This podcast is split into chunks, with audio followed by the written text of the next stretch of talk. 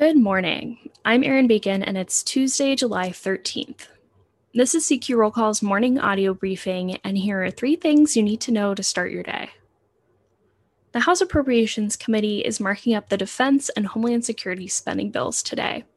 Funding for immigration and border security will spark partisan fights again this year in the Homeland Security bill. In the report for the defense measure, lawmakers worried about the withdrawal from Afghanistan and plans for the Space Force. Next, Senate Appropriations Chairman Patrick Leahy released his proposal to fund security at the Capitol and cover expenses from the January 6th insurrection. Leahy's $3.7 billion bill isn't limited to Capitol security.